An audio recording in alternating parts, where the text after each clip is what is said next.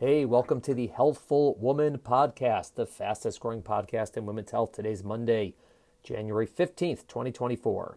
On today's podcast, Stephanie Ezcurra Williams joins me to tell the birth story of her son Gus, which involves getting preeclampsia in the middle of Mardi Gras last year.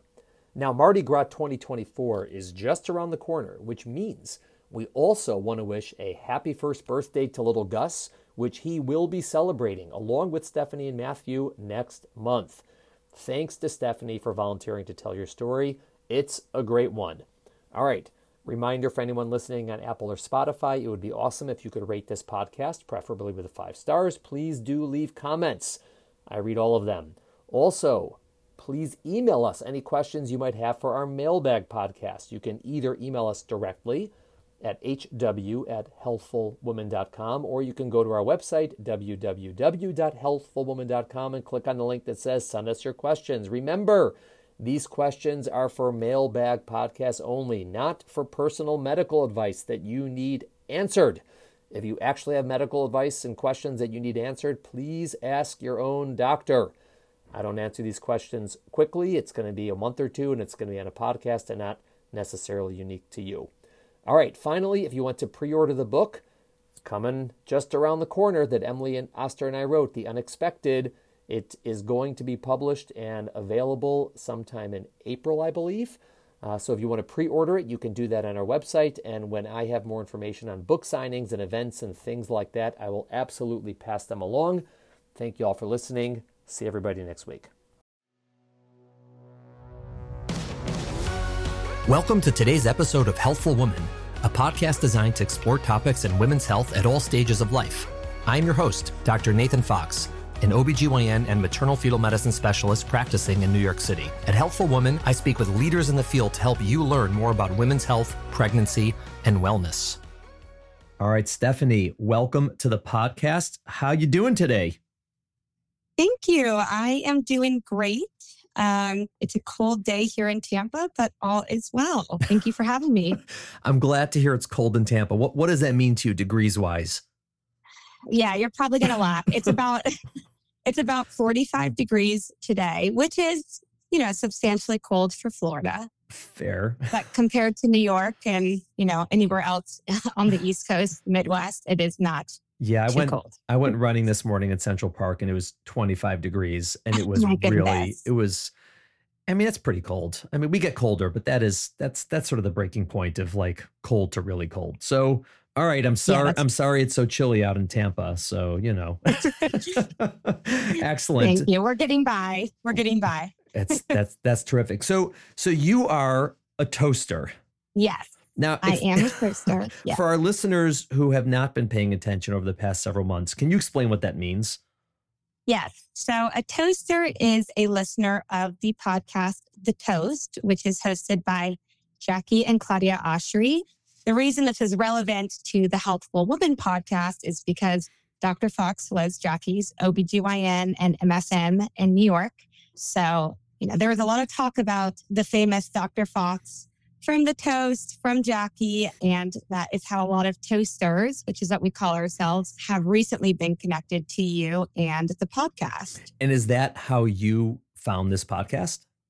That is, yeah. So I got really interested in Jackie's birth story, not only her second, which involved you a lot, but also her first. And you were a little bit involved with her first pregnancy. So I had heard about you just from her talking about it on the Toast podcast. And, you know, obviously her second pregnancy came around and you were heavily involved. You were a main character in the story. So Dr. Fox came up again and, you know, she was on your podcast. You were on the Patreon. I heard you on the Patreon and I was like, I, I really loved your presence and your demeanor. And so I started listening to the Healthful Woman podcast after that Patreon episode aired. Well, welcome aboard. We're we're loving the toasters that have hopped on the healthful woman train, and it's awesome. And are you have you been weighing in on the debate of the name of this podcast, or are you staying out of that uh, disagreement? I was telling my husband last night about what does the fox say, and he thought it was hysterical. so I, I mean, I like the name of the podcast. It is a bit of a mouthful, but Mhm. you know, you have good mentorship with Jackie. She's gonna she's the queen of nicknames, the queen of just, you know, naming people, doing the whole thing. I don't know if you've heard the nicknames she has for her siblings, but they are quite all over the place. I know Claudia goes by Turdy. So she's a really great person to ask about a good name. I think that she could help come up with one for sure. That is well, you know, we can use all the help we can get. That's for sure. and we're we're we're open to free advice. So that is that is great. Well, what prompted you to volunteer to tell your story on the podcast because it's one thing to tune in and listen, you know, and sort of sit on the sidelines, but it's another thing to jump in the pool. Yeah. So there are a few things about my story that I thought would be interesting to share. The first is that when I started listening to the Healthful Woman podcast, I was searching just endlessly for preeclampsia stories and also just, you know, I know that you have a lot of specialists on your show and a lot of other doctors that come on and talk. And I just couldn't get enough of the preeclampsia and um, HELLP syndrome episodes. And I just feel like there could be more to talk about them. So I wanted to share my story. I also have an interesting element to my story because my story took place in New Orleans in the heart of Mardi Gras season. So there's kind of a bit of an interesting dynamic there just with Mardi Gras being in full swing. And I don't know if you've been to New Orleans during Mardi Gras, but it is quite the event. So a lot of my story takes place just in the heart of that season. Kind of how that affected my birth story is just a little interesting. I also am somebody who has never had any kind of health issues in the past. I've been very fortunate to have good health. My blood tests are always great. My lab results are always great and to be kind of faced with this traumatic experience with preeclampsia and just also a traumatic birth experience, you know, related but a little bit unrelated to preeclampsia, I just thought it was a good platform to share with other people who think, you know, I'm in good health. I don't have to worry about this stuff. Everything goes according to plan. You know, I've never been hospitalized. I've never done any of these things. And it's important to know that, you know, pregnancy, it's a different ballgame. And even if you're in great health, if you exercise, if you eat well, you can still have unexpected health outcomes. So I just thought it would be a great platform to share that story on. Terrific. Well, you've come to the right place. Uh, I do agree. This is a this is one of the platforms to do that. I agree that no matter how many podcasts we can have from the medical side talking about, let's say, preeclampsia or HELLP syndrome or any condition really, there is tremendous value from hearing the same story from your side, from the person going through it, her side. Yeah. Because again, it's there is obviously overlap because we'll talk about some of the medicine in this, but just uh, what is the experience of it? What's it like? And I think that that's something that frequently gets missed in a lot of these topics. And it's not just relevant, but it's highly important to understand it.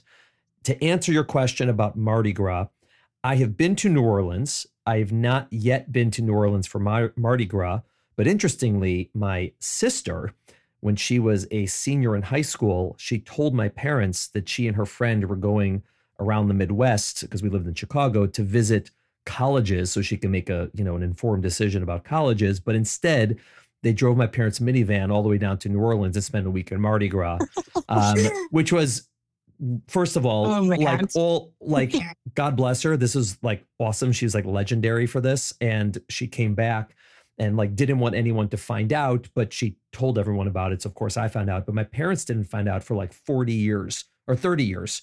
It oh was like they, we were really, we were real, retelling the story, and my parents like, "Wait, you went to Mardi Gras? Like what?" I was like, "Uh, uh, oh." But we were adults by then, but it was cool. So yeah, so that's my experience with Mardi Gras. So it's a good story, but I didn't, I, I wasn't personally I was a good student. I was a rule follower. My sister, not so much. So yeah, your sister's bold. Yes, wow. very. But but I but I digress. All right, so we're going to be talking about the birth story for your son Gus, who is coming yeah. up on a year, right?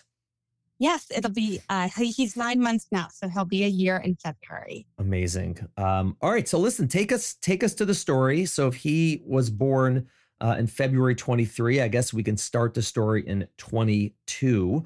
You're coming yeah. into pregnancy. Tell me about Stephanie Ezcurra yeah. Williams in 2022. Who are you? Where you're living? What's your story? What's going on? Yeah. So I'll take you a little bit earlier than that, just to give some context for people who are listening. But I am originally from California, if you can't tell from my somewhat Valley Girl accent. Um, I'm from California, born and raised. I moved in 2016. I, well, I went to college in the South and then moved in 2016 to Memphis, where I worked for FedEx corporate. And my husband at the time was an M3 at the University of Tennessee. So he was a third year medical student. We met in a very traditional way called Tinder. uh, very, you know, just a beautiful love. Story. You know, we met on an app and kind of had a, a, you know, we just quickly connected. And in 2018, we moved, we got engaged and we moved to New Orleans for him to start his residency in urology. So he is a urologist, not to be confused with neurology. So I very always different, tell people, yeah, very different parts yes, of the body. very Yeah. different. I always like my joke is no, it's the other brain. Um, that's my my like kind of go to joke. Um, but yeah, the other brain, the male brain, urology. So we moved to New Orleans, and I got a job working at the healthcare system that he was a resident at. So I worked in HR for them. So I was on the corporate side. He was a resident.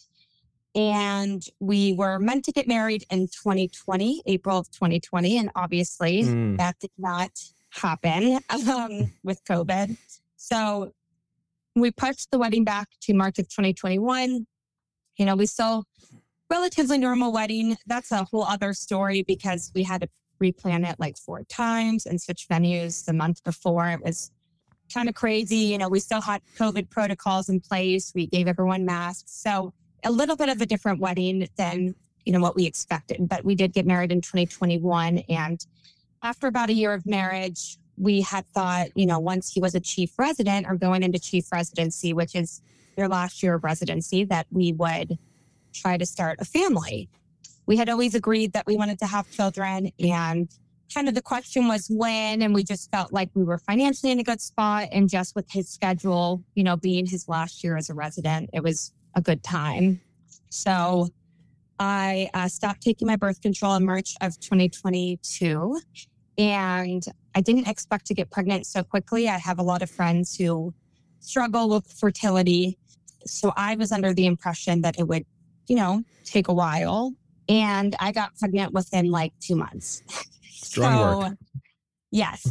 So, you know, it worked. It, it it was great, but it was extremely unexpected because I was not expecting it to happen that quickly, which is, you know, of course a blessing and I'm thankful for it. But we were a little, you know, unprepared in that sense because I don't even think at that point my cycle had regulated. So what's kind of interesting is that in June of 2022, I went to my annual OBGYN checkup just for, you know, the pap smear, the whole fun part of going to the OBGYN. Mhm. And I had mentioned to her that I had gotten off of birth control, that, you know, we were trying to get pregnant. We weren't tracking or anything like that. And she had mentioned, you know, do you want to maybe get some blood work done just to kind of see where your levels are? And, you know, being married to someone in medicine, working adjacently in medicine, not clinically, but working in a medical field and I'm always open to learning more about my body. So I said, absolutely. And so we did the blood test and everything had come back normal. My AMH levels were pretty low. And she had, didn't seem to have any concerns about it, but I was a little concerned. And she was like, don't worry about it. You're fine. You're fine. And I was like, okay. What's funny though about that appointment is that I actually was pregnant at that appointment, but did not know. Right. I was going to ask, did they send an HCG level? No. Okay. And um, That would have which diagnosed is it. not unusual, No, right? no. Because I was only two weeks in, and so there was really no reason for her to do any kind of urine sample. I probably wouldn't have showed up on a urine test, and she didn't think that I was pregnant, and neither did I. So you know, it wasn't ordered. right. So it's just a little funny that I went through all this blood work to see how my fertility was, and I actually was pregnant at that time. Beautiful. You're cured. Yeah, yeah, literally. So on the 4th of July, I remember it was the 4th of July. I I didn't know yet at this point that I was pregnant, but I we were just doing 4th of July festivities, you know, making the hot dogs. I think I was drinking a beer at this time and I just something just said you should take a pregnancy test. And I did and I was pregnant. And I was like, oh, well, I'm going to put my beer down. Uh, it's probably a good time to put that away. And yeah, so it was the 4th of July that we found out. And, you know, it was, it was really exciting news. So we were very happy about it. That's amazing. Yeah. And how did, how did your pregnancy go? So up until the end, my pregnancy was, I think, very textbook and standard. I didn't have any kind of medical concerns. You know, I had the nausea and the morning sickness and the fatigue, but nothing that was a concern. My blood tests for, you know, genetics and whatnot were all normal. I didn't have any abnormal anatomy scans or ultrasounds. So everything was pretty you know, going according to plan, there didn't seem to be any concerns. I wasn't high risk or anything like that. Is it the fact that you were married to a doctor, a resident, did that have any impact at all on your pregnancy? Sometimes, you know, they know a lot more, or sometimes they're, you know, they're they're more anxious or less anxious, or you are, you know, did that have any relevance to your prenatal care? Or just he was just sort of coming along like like dads? Yeah. So uh, I do think towards the end of my pregnancy, it did. And I'll get into that a little bit. But sometimes when you're married to somebody in medicine, and your wife may be able to mm-hmm. attest to this, but sometimes other medical providers kind of talk to you differently than if you weren't in medicine. Sometimes I feel like, you know, maybe the risks, benefits, and alternatives of care are glanced over and not as thorough when you're married to somebody in medicine. Oh, you mean um, you mean like the the doctor or midwife, whoever, when they're talking to you, they just assume you guys know more than you do, or yes. Yeah. Yes. No, that's that's a that's a reality. We try very hard not to do that. I always say like some of you may know some of this, but I'm starting from the beginning just, you know, to catch everyone up. But yeah, yeah that can that can definitely happen. Uh, unfortunately, it's not supposed to happen, but it can. Yeah, I mean, doctors are only human. And so mm-hmm. I can understand why that happens. But I do feel like it impacted my care in the sense where there's a lot of information that seemed to be assumed that I understood that I didn't actually understand. For example, you know, at the beginning of my pregnancy, I was given a blood pressure cuff and I didn't know why. no one really explained to me like a gift. why. Yeah, I thought it was just something free. hey, like, Here, here's a pen, a T-shirt, and a blood pressure. Yeah, yeah. And he and they gave me a scale too. The scale, I, I I understood that one. I was like, okay, yeah. So you know, you want to make sure you're gaining weight and how much you're gaining and whatnot. But the blood pressure cuff, I was not well informed on why I needed to, you know, the importance of it, why I needed to take my blood pressure. Uh, for someone who's never had blood pressure concerns in the past, it just didn't really make, it just wasn't well explained to me on why I needed it. And so it's interesting because I don't, I mean, it's not typical that people would be given a blood pressure cuff to take their blood pressure at home unless yeah. they had an increased risk or unless maybe were they doing I mean, it's 22. Were they doing reduced visits because of COVID or something at that time still? Or was it? yeah, this- so they were doing reduced visits, but it wasn't because of COVID. So essentially, what they had told me was that if I did keep on top of my weight and my blood pressure, that I would be able to come to less in-person visits ah, and do ah, okay. virtual visits. I see. It seemed like it was just kind of a a way for them to do some of their vital work without us actually having to come in. Um, mm. It was through like you know, the tech side of the yeah. health organization. Yeah. Um, so it wasn't due to COVID, but every single patient that was, a te- you know, a patient there at that hospital received this. That's interesting. I mean, I, yeah. yeah, that's interesting. I mean, I'm not, I'm not opposed to it. I'm just saying it's, it's not sort of standard that everyone is told to check their blood pressure every X amount of time at home, unless there's a, you know, high risk, so to speak, reason to. But there's, you know, there's there's definitely logic behind it. Like, hey, you know, if all we're really doing is, you know, checking your blood pressure and weight and maybe speaking a little bit, you could probably do that at home and we can speak on the phone or whatever. So uh, I, I get it, but that that is interesting that you actually had a blood pressure cuff at home. Okay, and but uh, yeah. so you you had it at home as as your parting gift or you know whatever welcome to practice gift. Yeah. Didn't quite know why. All right. Yes, exactly. Okay, so then what? So then what happened as you got towards the end of pregnancy? Yeah. So I'll add a little bit of the Mardi Gras element oh, because oh, yes. it is an important part of, part of right. the story. You didn't run into my you didn't run into my sister there, correct? As far as you know, I did not. No, no. As far as I'm concerned, all right, um, got you it. Know, people have a lot of alter egos during Mardi Gras, so I can't say for certain. But you know, New Orleans is a great city. It's it has a lot of character and charm. I mean, it has its problems, just like any city, but Mardi Gras is, you know, the season of the year. It is two weeks long. And I, the year before uh, in 2021, or I guess this would have been 2022 because it's February of 2022, I was in the crew of Cleopatra, which is an all female crew.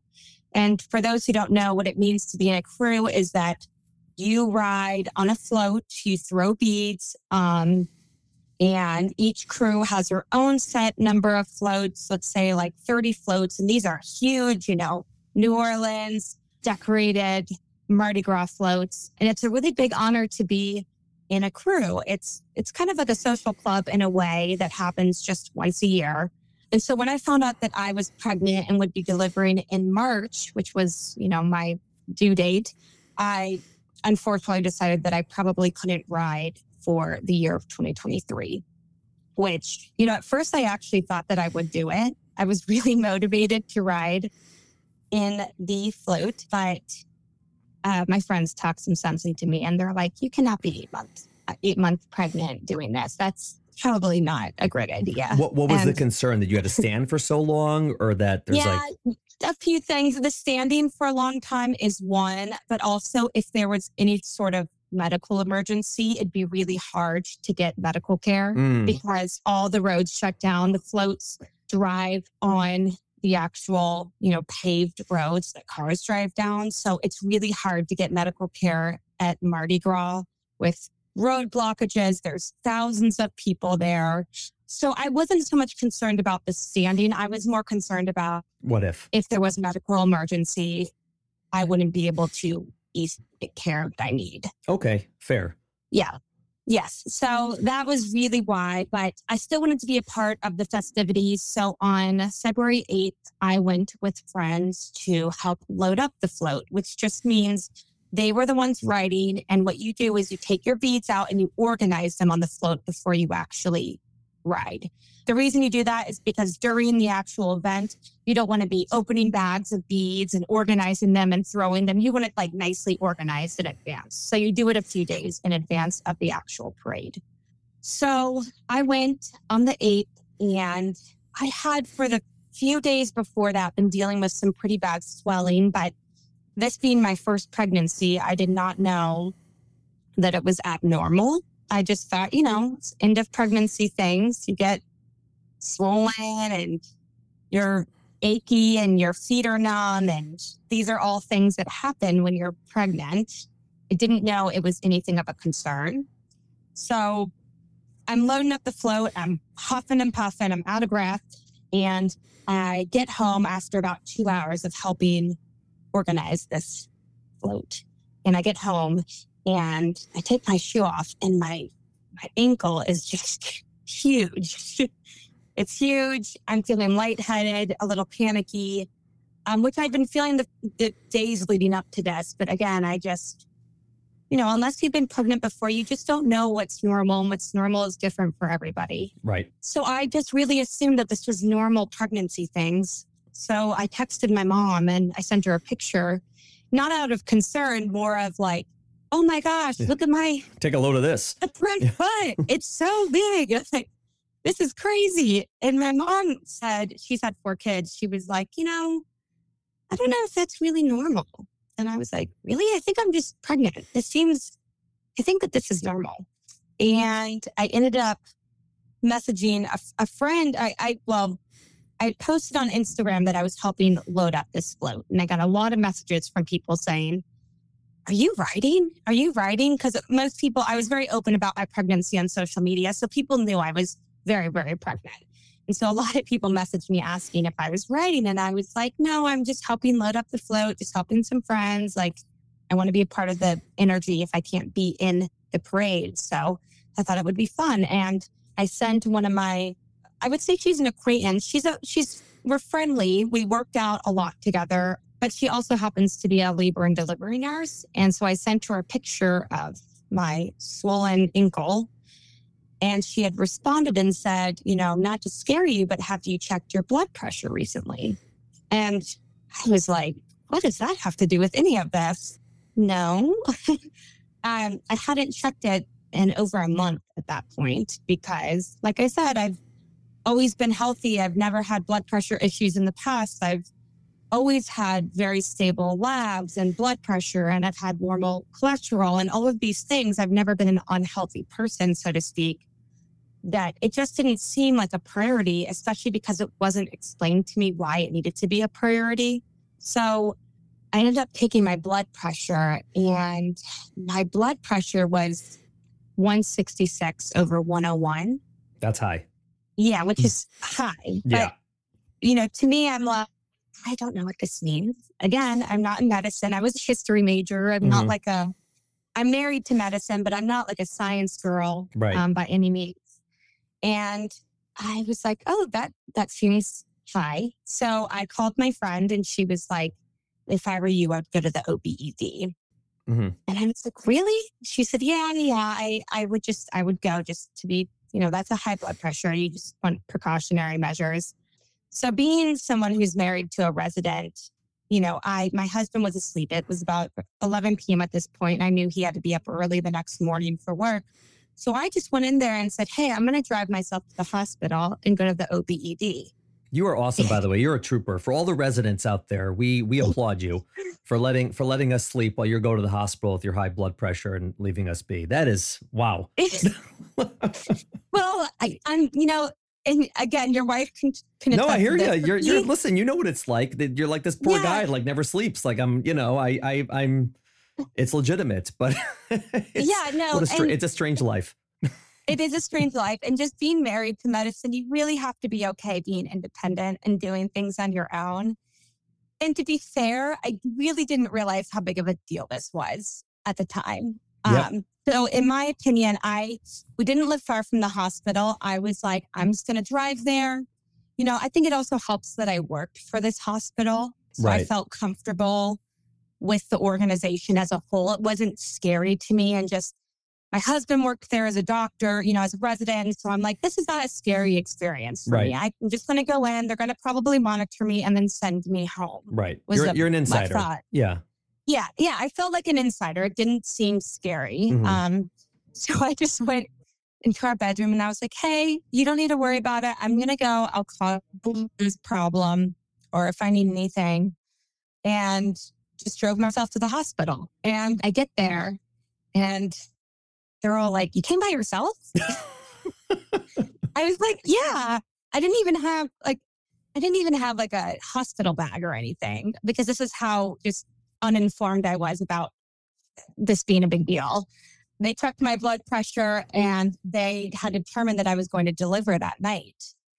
And in my head, I'm like, okay, I need to call my husband. I was not expecting any of this. Like, we don't have a crib set up, we don't have anything set up. And they're like, yeah, you're going to have to deliver. They ordered, uh, I feel like I'm going to say that the name wrong, but it's Labetalol. Labetalol, perfect. Yes, Yeah. Labetalol. Yeah. Blood For- pressure medicine. They ordered, yeah, it's uh, just, I believe it's magnesium. yeah.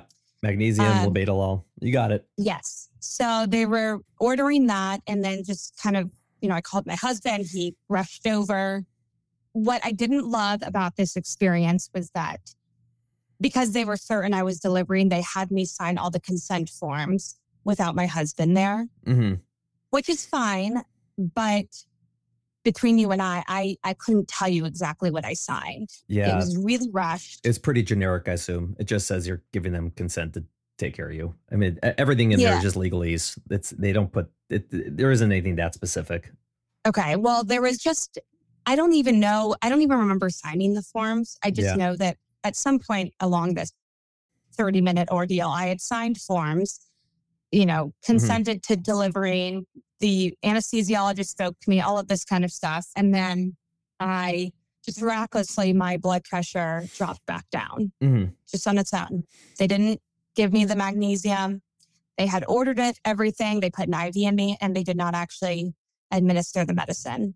So I stayed at the hospital for a few days. And on the 10th, so this was on the 8th, on Mhm. the 10th, they let me go, went home, was getting ready to see my crew do their parade because we lived two blocks from the parade route and had my, you know, my makeup on and my beads on. And I knew that I wasn't in you know, the best shape. But because I was only two blocks from my house, I was like, I'll go down there, you know, spend 10 minutes and then come back up if I'm feeling like it's too much or I'm, you know, I'm just, I just want to have a good time. So trying to have a good time.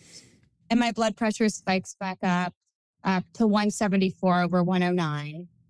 Go back in there, go back to the hospital. They admit me again.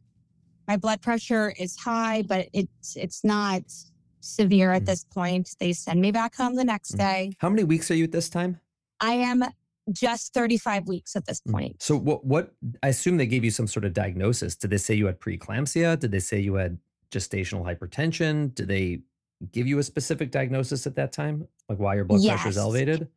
Yes, and I should have mentioned this before, but on the 8th, they did a, you know, a, a blood test and a urine test. And I had um, protein in my urine. My platelets were dropping pretty substantially On the and already on the eighth. already on the 8th. Uh, Yes. So they assume so they said you had preeclampsia. They did say I have preeclampsia and they Mhm. said that they would deliver me at 37 weeks Uh-huh. if I could make it to 37 weeks. if so you can that make would it that be far. Right. yes. But they didn't want to deliver me unless it was absolutely necessary. Yeah, unless it got Um, severe or something.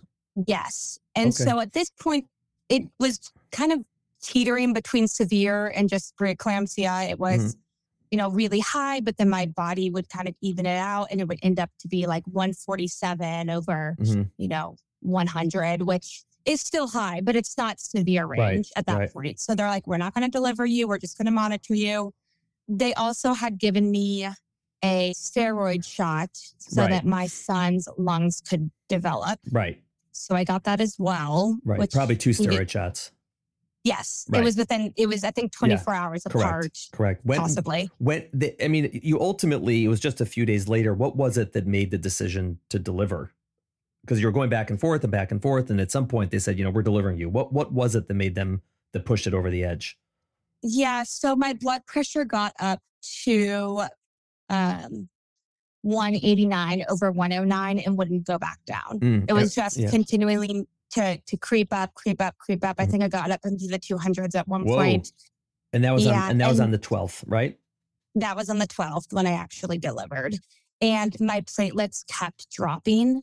Okay. Um, and they were worried about having to do, uh, I guess, and maybe you can speak to this, but I guess there was a concern that I would need to deliver and be like fully put under anesthetic because right. my platelets were too low and they didn't necessarily want to do that. Right. If your if your platelets are low enough, platelets help your blood clot. So if your platelets are very very low, the fear is that you're going to bleed a little bit more than somebody else, which is obviously a problem for surgery, but also it's a problem to get anesthesia in your back like an epidural or spinal because they're worried that if they put a needle in your back, you can be bleeding internally in your back near your spinal cord which can paralyze you. So if if there's a concern about bleeding, the anesthesiologist typically would not f- feel it's safe to do uh, a spinal epidural, so they have to put you to sleep. So that's the reason. Gotcha. That makes sense. Okay, so and so tell me about that day. So we're on the 12th. Your blood pressure is really high, and they're like, "All right, today's the day we're going to deliver the baby."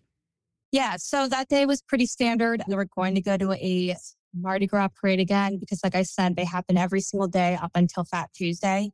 And we live also two blocks from the parade route. So it's really easy for us to just walk down there, enjoy it in the manner that we want, and then go back into our home, which is nice. So we were getting ready again to go see a parade. And I just had this feeling.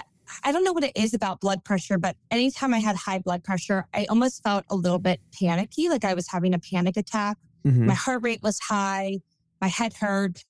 It just, I, I don't know how to explain it, but it's like you can feel that your blood pressure is high. Okay. So I took it, and that's when it was 189 over 109.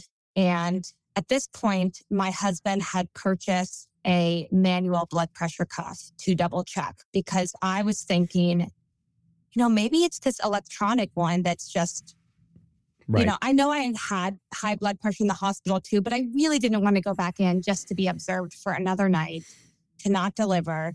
So he manually checked it and he got an even higher number. Mm. And he was like, I think we need to go into the hospital. Mhm. So after about an hour, I sat in the dark and I was like, manifesting lowering my blood pressure. it, it doesn't really work like that though when it's preeclampsia. Um, Right.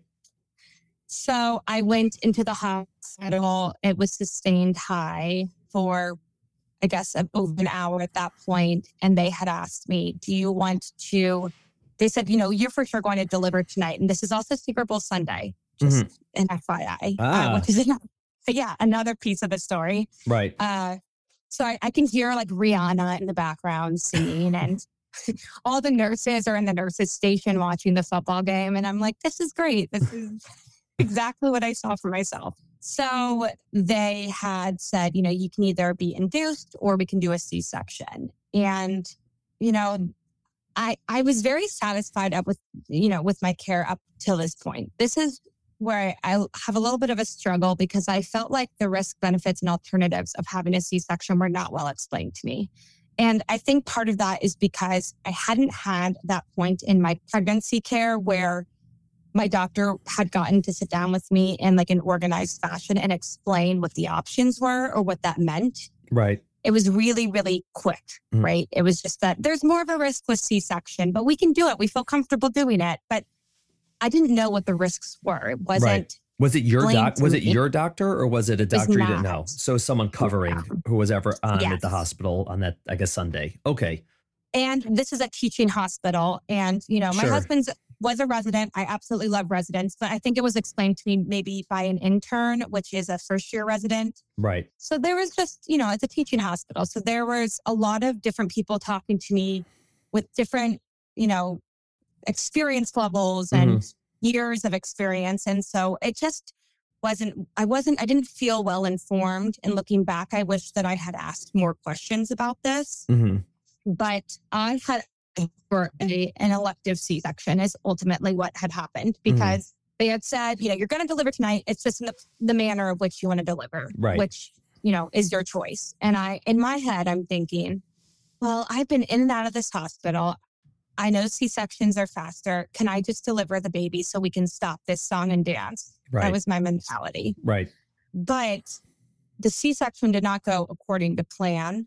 One, I was put on magnesium at that time because of the Mm-hmm. Yeah. severe blood pressure. And so I'm throwing up the entire C section for one, hmm which is not a great experience. I had also eaten Taco Bell. So I wasn't, so, you're, so you're throwing up tacos. Yes, yes. Uh, Okay. which is so embarrassing. It's not something I, I eat often, but you know, pregnancy cravings. So there's I'm, there's I'm no shame. There's no shame here. You're you're pregnant. You gotta, you know, you got a free pass. You do whatever you want. You're Yeah. you And I was like, this it. has been just in and out of the hospital, a poor experience. I just want my Baja Blast and quesadilla. um, and so there was no NPO, which, you know, Yeah. we didn't have time for me to digest my Yeah. food. So I'm throwing up, and my husband is next to me, and he's scrubbed in, and we get into the C section.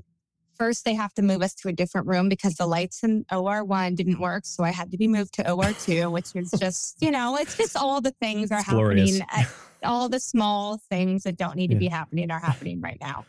And again, as Rihanna is performing on stage. Right. And I'm like, I want to be watching this.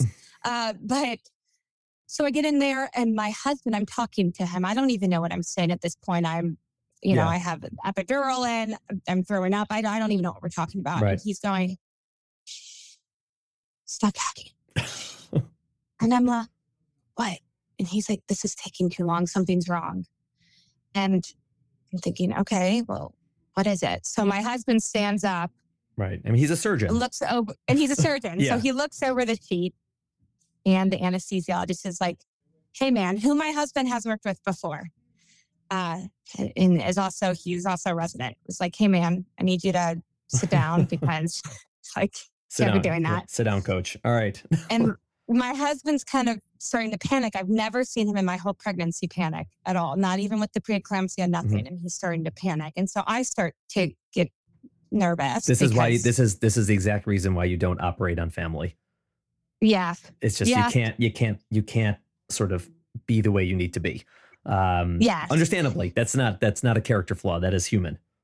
No, right, Yeah. right. And well, and that's the thing you have to remember about just everything with medicine is that all of these individuals are human. And so Yeah. it's hard when you're married to medicine, you see both sides of it, right? Right. And so it's it's a little hard. So essentially what happened was my son was head down like normal, but his head was floating and disengaged. So Mhm. he was not, to my understanding, far enough down the birth canal in order to take him out.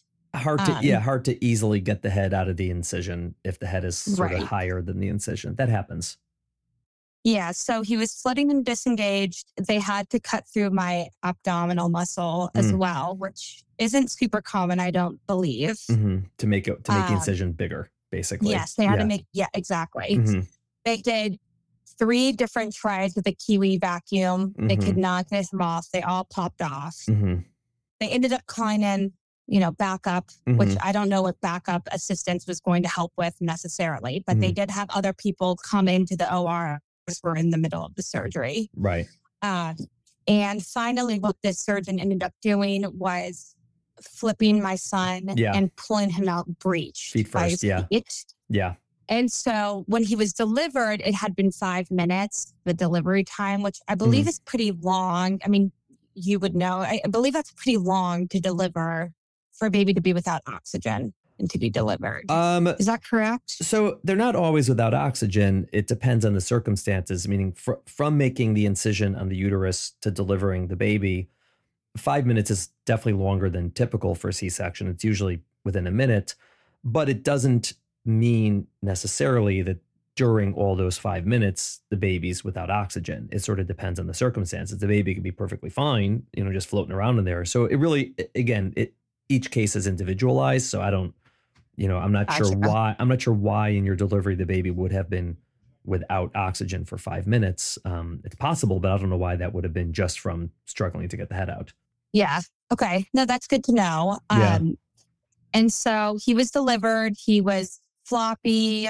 He was Mhm. his APGAR score was like a one, which Yeah. is Low. obviously not great. Yeah. Um, you know, purple, not breathing. He had a faint heart rate. Mhm. Um, so he, they did some breathing treatments on Mm-hmm. him. Um, he had an NG tube, and he ended up staying in the NICU for about a week. Mhm. And he was he was 35 weeks when he was born, right? Yes. 30. So yeah, it's it's hard to know how much of that is related to the delivery versus just being a 35 weeker whose mom had preeclampsia was on magnesium. Because a, a week is sort of probably about average for I'm guessing I'm not a neonatologist for a, a baby that's born 35 weeks is my guess. So who knows? Yeah. I'm not sure. How's he how's and but he recovered though after the six days he went home, you know. So he, they just kept telling me he had a traumatic birth. He had a traumatic birth. I didn't know what that meant.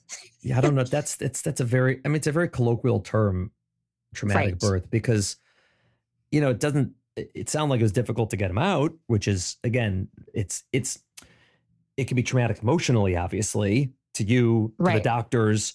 It could be traumatic to the baby, like again, based on the circumstances. But if the baby's just floating around, they're just trying to geometrically figure out how to get him out of there. It shouldn't be traumatic for him to wait five minutes to come out.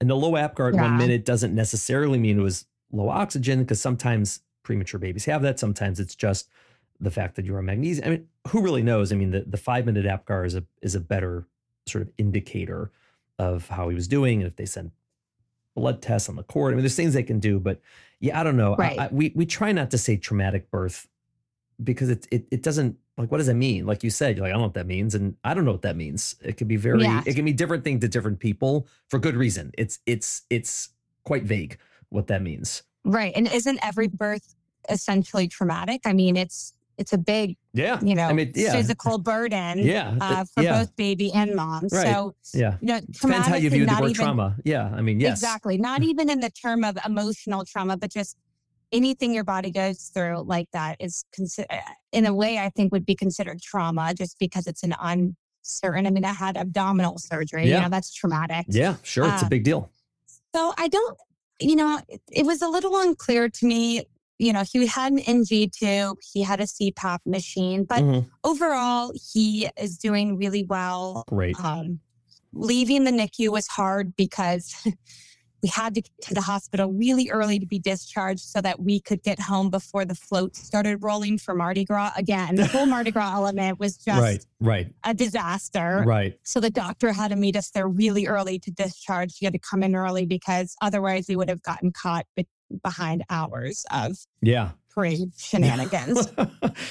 so we're, we're, we got a 5 a.m. discharge for these guys. We got we got to get them yeah, out it for was traffic. super early, um, and we're just fighting against these floats, and we could Wow. see in, in the window uh, Wow. of my son's hospital, you know, of the NICU, Wow. and I'm like, I see the floats floating up. We have to go now. Like, we got to hurry this up. Wow.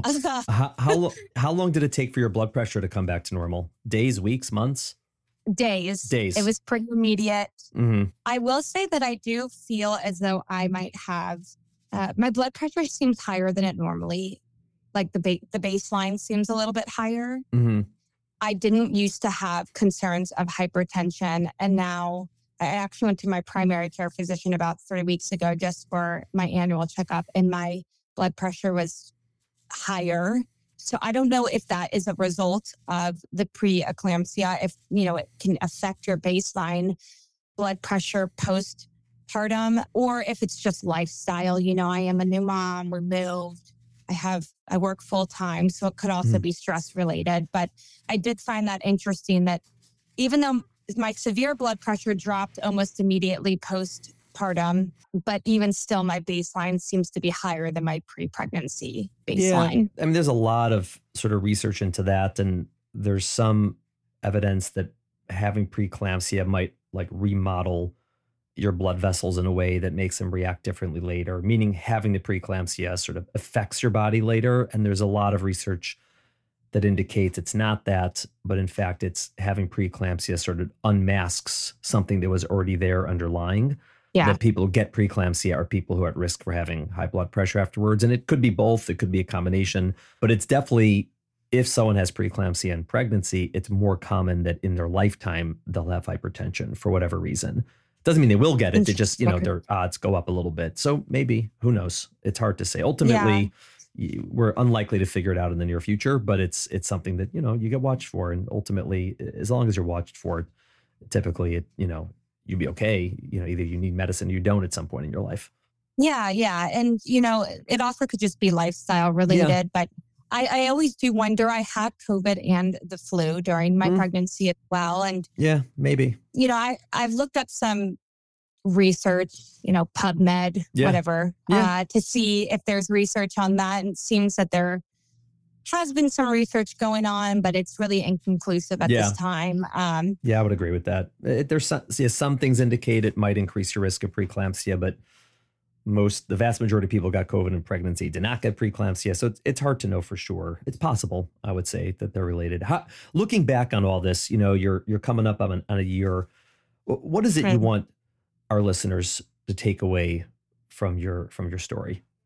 Yeah. So I think that something that it was really kind of eye opening to me is that, you know, pregnancy really can affect your baseline health. And I don't mean baseline as in when you're not pregnant. I mean things that you've never experienced before, you can experience in pregnancy, even if you have absolutely no history of it. Mm-hmm. I never had a history of high blood pressure. I've always been very fortunate to have really good health. I've, I've never been concerned about my health. I've never been hospitalized. And it shocked me that all of a sudden I was in this predicament where I was, you know, preeclamptic.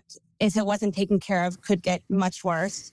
And for someone who's never experienced any kind of health concerns, this was just eye opening. So I think it's a matter of you know, even if you think something cannot happen to you, or you walk into the, your pregnancy feeling very healthy and being very fortunate with what you have and never having concerns, does not mean that you cannot, you know, ignore that these could be possibilities.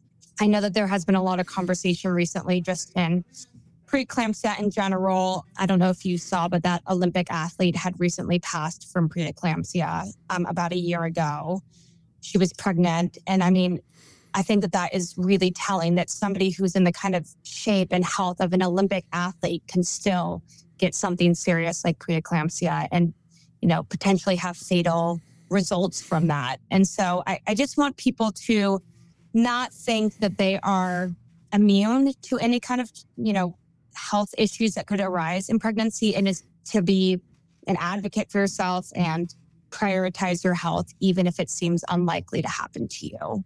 Amazing. Yeah. Yeah. Yeah. Terrific. Oh. Stephanie, thank you so much for volunteering to tell your story. Thanks for listening, first of all, which is great. Of course. Um, appreciate it. Love it. Uh, thank you for volunteering. It is, it's a great story. Yeah, there's a lot of lessons there. Uh, preeclampsia is no joke. Uh, most people go through yeah. it and they do fine and they recover, obviously. So we don't try to scare the hell out of people, but it needs to be taken very seriously. As you said, it is a it's a real it's a real condition that if not taken seriously can go horribly wrong, unfortunately. And yeah, and that's that's yes. a really important lesson. And I'm I'm glad it ultimately did work out for you. I'm glad Gus is doing well. And yeah, thank you so much. Yeah, absolutely. And and like I said, I feel like I I got to spend an hour chatting with a celebrity today. So I, I appreciate your time and this was a great experience, and I'm really glad I got to share my story. So thank you for giving me the opportunity. Thank you for listening to the Healthful Woman podcast. To learn more about our podcast, please visit our website at www.healthfulwoman.com. That's H E A L T H F U L W O M A N.com.